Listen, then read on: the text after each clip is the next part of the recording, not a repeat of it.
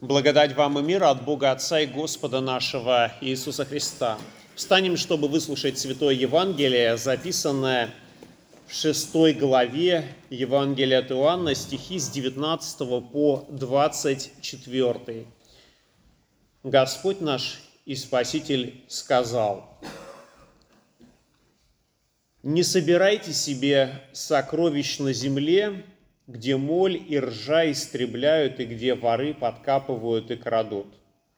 Но собирайте себе сокровища на небе, где ни моль, ни ржа не истребляют, и где воры не подкапывают и не крадут. Ибо где сокровище ваше, там будет и сердце ваше. Светильник для тела есть око, Итак, если око твое будет чисто, то и все тело твое будет светло. А если же око твое будет худо, то и все твое тело будет темно. Итак, если свет, который в тебе тьма, то какова же тьма?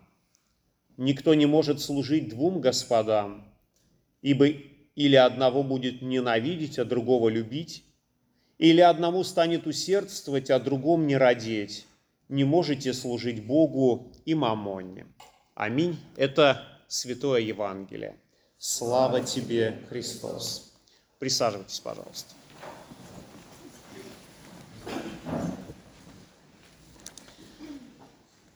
Итак, Господь Иисус в сегодняшнем Евангелии призывает нас прежде всего э, к вечным ценностям, к тому, что действительно является вечным и что является высшей, высшей ценностью. Когда в нашей жизни мы совершаем покупки, то мы можем порою поступать очень э, свободно, не особенно размышляя о том, что мы покупаем, если дело касается обычных каких-то вещей. Когда речь идет о чем-то серьезном, то мы начинаем уже думать, анализировать, э, выбираем по различным параметрам, оцениваем с точки зрения цены, качества, сколько этим мы будем пользоваться, ну и тому подобное. Ведь если мы покупаем себе дом, то мы понимаем, что пользоваться им будем не один год, а несколько десятков лет, возможно. Но приобретая какие-то небольшие, незначительные вещи, мы не очень-то сильно вкладываемся в раздумывание на том, над тем, что купить. А, но когда мы переходим к вечным ценностям, о которых нам говорит Евангелие, то становится очевидным, то это те слова, которые мы читаем, а, это слова не на один раз, чтобы они были услышаны, но слова, которые имеют очень такую далекую перспективу использования – Слыша слова Евангелия, слыша слова Иисуса Христа, мы понимаем, что мы не можем один раз их услышать и забыть, потому что проповеданное Христом – это действительно то сокровище, которое мы призваны носить в своих немощных сосудах, в своих сердцах, в своих умах и руководствоваться ими в жизни. И поэтому, конечно же, нам следует быть очень внимательными – тому, что мы слышим из Святого Евангелия, к тем словам, которые мы читаем в Святом Писании, потому что это действительно слова Бога, с которыми Он обращается к нам. Слова, наполненные не просто смыслом, но которые обладают ну, величайшей ценностью. И вот Спаситель, по сути, в сегодняшнем Евангелии желает, чтобы мы обратили взор именно к тому, что является вечным, к тому, что является самым ценным, даже не здесь, на земле, а тому, что является ценным на небесах. И, по сути дела, мы вроде бы как призваны осуществить такую переоценку своих ценностей. Что для нас здесь, на земле, является ценным, может быть это вообще не имеет никакой ценности на небесах. И наоборот, может быть, что для нас кажется таким не очень важным, на самом деле обладает великой великую ценностью. Спаситель говорит, не собирайте себе сокровищ на земле, где моли и ржа истребляют, и где воры подкапывают и крадут. И в этом смысле э, кто-то, прочитав эти слова, может сделать такой вывод о том, что Христос говорит о том, что ну, вообще не надо э, думать о том, чтобы собирать, потому что на земле нет ничего вечного, и, может быть, нам не стоит трудиться, может быть, нам не стоит ничего созидать в этой жизни, потому что все тленно, все пройдет, ничего не останется. Надо думать только о духовном, только о вечном. Но Спаситель не совсем об этом нам в сегодняшнем Евангелии говорит. Конечно, Он говорит, где сокровище ваше, там будет и сердце ваше. И тем самым Спаситель призывает нас именно всем своим сердцем прильнуть к тем ценностям, которые никогда не придут, к тем ценностям, которые являются воистину вечными ценностями. Когда Спаситель говорит о трех видах земных сокровищ, э, он говорит о том, что они все подвержены разрушению. И это действительно так, они могут быть разрушены, одежда э, может быть съедена молью, может каким-то другим образом износиться, э, пропитание тоже может испортиться, ну и какие-то другие вещи тоже они подвергаются здесь на земле э, разрушению. Когда мы говорим об одежде, то, наверное, одежда для нас имеет э, смысл, и если бы это не имело смысла, наверное, мы бы сегодня ну, не были бы одеты, но мы используем одежду по нескольким причинам. Во-первых, есть вполне себе очень практические причины, э, достаточно прохладная погода, э, она вынуждает нас заглянуть в шкаф и достать более теплые вещи. Дождливая погода вынуждает нас снова заглянуть в шкаф, чтобы найти там зонт или найти какой-то дождевик, непромокаемую куртку, резиновые сапоги или что-то удобное, что позволило бы нам а, получить защиту. И в этом смысле одежда действительно является человеку абсолютно необходимой. Но есть другая составляющая одежды, которая будет носить такое некоторое эстетическое свойство. То есть мы смотрим на одежду, она нам нравится или не нравится, нам кажется она комфортной, нам кажется она удобной или она нам кажется красивой. И вот эти все параметры, они вроде бы к практической сущности не имеют никакого отношения, но тем не менее они тоже играют свою роль. Когда мы говорим о пище, то тоже можем сказать, что у пищи тоже есть э, несколько таких значений – она для нас тоже важна, потому что мы едим, чтобы а, получить необходимые, необходимые а, витамины, необходимые калории, минеральные вещества и тому подобное. То есть для поддержания нашего организма в таком здоровом состоянии. Но, знаете, есть такое иногда ощущение, что самая полезная еда, она не кажется самой вкусной едой. И поэтому некоторые люди, которые говорят о здоровом таком питании, а, а другие на них смотрят, ну как можно это есть, ведь это ну, не очень вкусно. И поэтому вопрос еды, он касается еще и такого вкусового наслаждения. Точно так же, как с одеждой, мы говорим, что есть какие-то практические составляющие, а есть непрактические, но тем не менее для нас важны, потому что мы хотим не только сытно поесть, но мы хотим также и, чтобы это было вкусно. Потому что, ну, если не вкусно, то как-то плохо. Да. А, если мы говорим о доме, то дом тоже, он являет для нас таким практическим свойством. А, в нем мы можем укрыться от дождя, от холодной погоды или наоборот от жаркой погоды. Это нам необходимо для нашего тела. но в то же самое время в наших домах у нас могут найтись ну, много различных таких э, вещей для уюта, в которых нет порой никакой практической ценности, но они вот есть э, для того, чтобы они радовали нас, наш глаз, чтобы они составляли какую-то такую атмосферу, чтобы в доме нам э, было приятно находиться.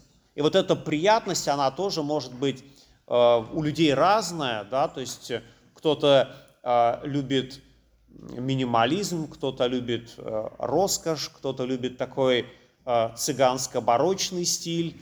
Э, люди разные, да, но э, тем не менее для всех это оказывается такими земными ценностями, к которым мы порою прилепляемся всем своим сердцем. И вот Спаситель желает, чтобы мы обратили свой взор прежде всего к тому, э, откуда э, все эти вещи исходят.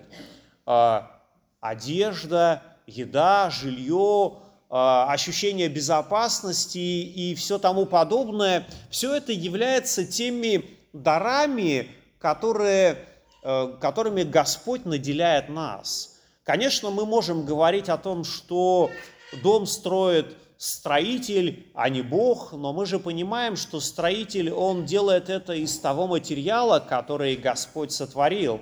Когда мы говорим об одежде, то тоже она не появляется ниоткуда, Э, есть э, люди, которые ее шьют, но есть и Господь Бог, который дарует людям таланты, которые созидают различного рода э, одежду. Современная одежда, она очень интересна, потому что позволяет пережить какие-то сложные климатические условия. Да? И это тоже благодаря тому, что Бог дает некоторым людям особые таланты, чтобы они могли позаботиться об этом.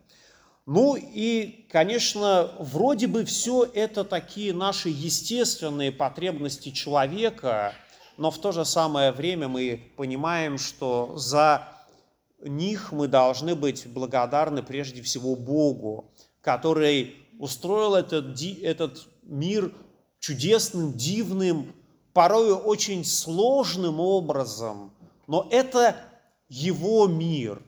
Это благодаря Богу э, мы находимся здесь, сейчас. Благодаря Богу мы имеем и кров, и одежду, и пропитание. Э, это все исходит от Него. И, конечно, когда мы говорим о человеческих потребностях, нам нужно э, иметь еще и такой момент, что часть вот этих наших человеческих потребностей, она исходит из нашего а, такого проявления эгоизма. Мы думаем о том, что нам это надо. То есть есть какая-то вещь, которую мы хотим заполучить, мы хотим ей обладать, и это, может быть, и не является нашей непосредственной потребностью, но, возможно, что-то в нас находится такое, что говорит, я хочу это получить.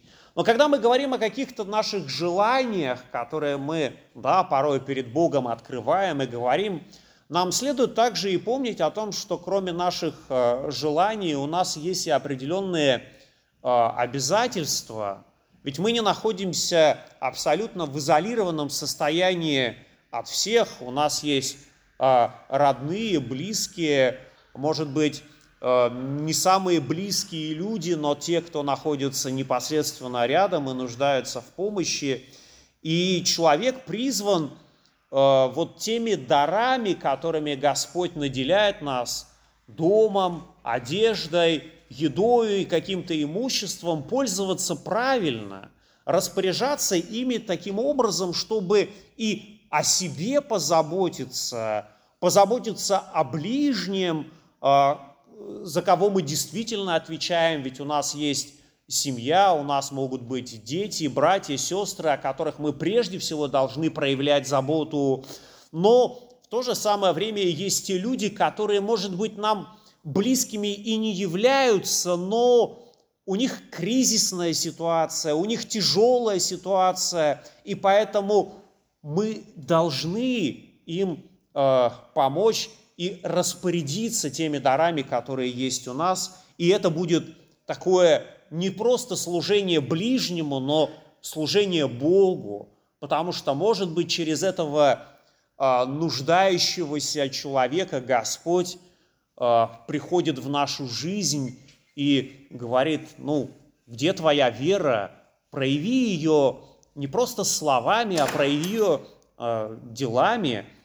И э, можно сказать, что порой вот эти наши обязанности, они кому-то кажутся законом, потому что, ну вот э, в своей проповеди мы можем говорить, что мы должны делать, мы вот призваны и тому подобное. Но в Писании мы читаем такие слова, что не оставайтесь никому должным, кроме взаимной любви. И поэтому, когда речь идет именно о помощи человеку, который нуждается в заботе, нуждается в любви, то надо это воспринимать не как обязанность, что вот мы должны это сделать, а как некоторое побуждение, через которое Господь призывает, чтобы мы могли проявить свою веру, проявить свое сострадание, проявить свою любовь. Потому что Бог, себя, э, Бог себя ведет точно таким же образом. Когда мы посмотрим на нашего Господа Иисуса Христа, то мы, конечно, скажем о том, что ну, Он в принципе не должен был приходить на землю. Он не должен был идти по городам и селам, не должен быть, не должен входить в дома тех людей, которые э, болели. Он всего этого не должен был делать. Но Господь Иисус возлюбил нас, и поэтому Он был движим своей любовью. И вот это для нас является очень хорошим и правильным примером, что да, не оставайтесь никому должным, кроме взаимной любви.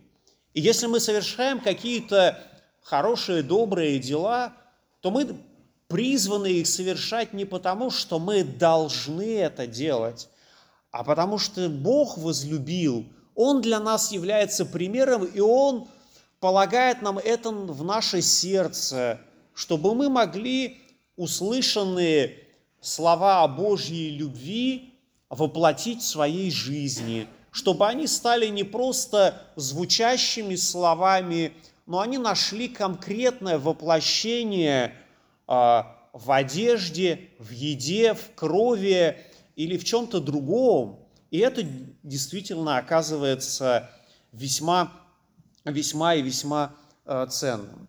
В сегодняшнем Евангелии Христос также говорит и об особой функции нашего зрения – он говорит такие слова. Светильник для тела есть око. Собственно говоря, когда я прочитал эти слова, то, конечно же, мне сразу вспомнились, а, вспомнился этот сюжет, в котором Господь Иисус приходит к своим ученикам через закрытые двери и говорит «Мир вам!» А вот среди учеников, которые могли слышать это пожелание мира, не было апостола Фомы. И когда Фома пришел к своим ученикам, и они ему говорят о том, что мы видели Господа, он произносит такие слова «Если не увижу на руках его ран от гвоздей, не вложу перста моего в раны от гвоздей и не вложу руки моей в ребра его, не поверю». И в этом смысле кажется, что Фома оказывается вот таким человеком, для которого его зрение, его такие тактильные ощущения оказываются таким проявлением сомнения, проявлением неверия.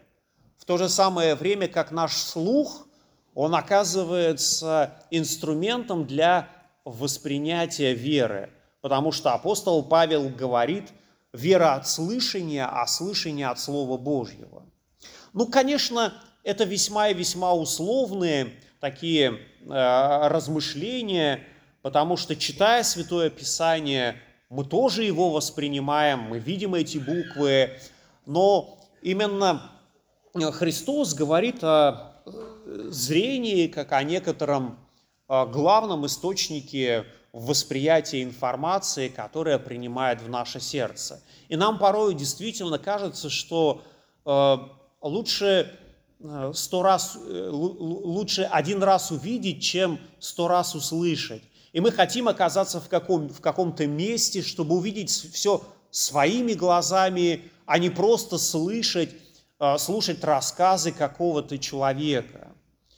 А когда мы говорим а, о какой-то информации, мы тоже говорим, а ты сам это видел, да? То есть, и, то есть прежде всего мы видим, что свидетель, он должен видеть. Ну, как бы можно и слышать, но, наверное, кажется, что более важным видеть. И вот э, Христос говорит, что око является таким светильником. Третий абзац сегодняшнего Евангелия, он еще более оказывается интересен, еще более такой вызывающий. Он говорит, никто не может служить двум господам, ибо или одного будет ненавидеть, а другого любить, или одного станет усердствовать, а о другом не родить. Не можете служить Боге и мамоне. Ну, с Богом вроде бы все понятно – но Мамона – это не какое-то божество, это такой просто собирательный образ, который э, исходит из арамейского языка, который буквально означает имущество. То есть не можете служить Богу и какому-то имуществу. Но сам этот вызов, который звучит, он, по сути дела, отсылает нас к первой заповеди. Он говорит о том, что э, да не будет у нас других богов – он говорит о том, что да, есть всемогущий вечный Бог, есть Иисус Христос, есть Святой Дух, нет никого другого, на кого бы мы могли надеяться всем своим сердцем. Когда я читаю эти слова сегодня, в эти дни, не можете служить двум господам, то вот эта вся обстановка, которая у нас происходит, она как-то откликается потому что многие э, требуют, многие просят каким-то образом определиться, каким-то образом выразить свою позицию, ты кого поддерживаешь в этой ситуации. Но стоит обратить внимание, что Христос говорит не об этом, чтобы мы выбирали между нашими земными правителями, земными властями, но Христос говорит о том, что не можете служить Богу и мамоне, тем самым показывая, что первое, что у нас должно быть э, в нашем сердце, что должно быть нашей наивысшей ценностью, это является Бог и все, что исходит из него, от Него. И вот тут-то мы уже должны далее развивать эту мысль и понимать о том, что а, что желает что Христос, что желает Бог. Желает Бог вражду, кровопролитие, ненависть, или Христос говорит нам немного о другом. И вот в этом смысле, конечно, очень важно иметь а, правильную христианскую позицию, позицию любви, милосердия, сострадания. А вот каким образом мы ее будем реализовывать, это окажется уже вторым вопросом. Наверное, нельзя сказать, что абсолютно неважным, конечно же важным, но тем не менее, если а, мы исходим из божественной любви, то, наверное, Он положит нам на сердце правильное понимание ситуации, направит нас в нужное русло – но в то же самое время, если мы будем делать что-то, исходя из своих собственных представлений, исходя из общественного мнения, из какого-то давления, и это будет не соотноситься с, нашим, с нашей христианской верой, то мы будем находиться в грехе, потому что все, что не по вере, то грех. И это тоже оказывается таким важным, важной позицией, которую э, Господь Иисус Христос в сегодняшнем Евангелии пытается донести, донести до нас. Но порою вот эти слова «не можете служить Богу и мамоне» мы слышим э, не для того, чтобы мы могли определиться, кого мы и как поддерживаем, а для того, чтобы мы имели правильный вектор в своей жизни. Действительно, для нас, э, для христиан лютеранского вероисповедания, э, не стоит вопрос между тем, чтобы служить Богу день и ночь в молитве и не заниматься каким-то светским занятием.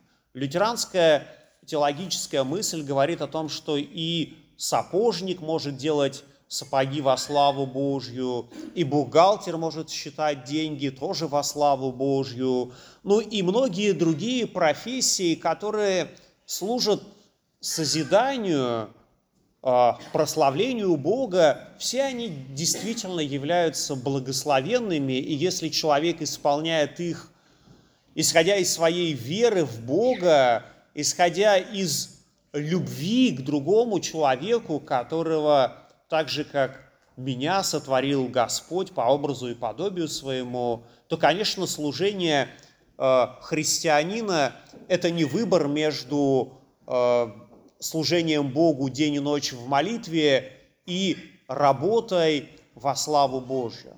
Господь не призывает нас оставить все, э, все свои мирские дела и заниматься только изучением Святого Писания, только изучением Слова Божьего и молитвою, у нас действительно есть много обязанностей, которые мы призваны исполнять, исходя из любви к Богу, который есть Бог порядка, и исходя из любви к тем ближним, которых Господь даровал нам, чтобы Э, в своем окружении мы тоже могли реализовывать свою веру, чтобы вера, в которой мы наставляемся, она не оставалась для нас теорией, но мы могли ее применять в своей жизни.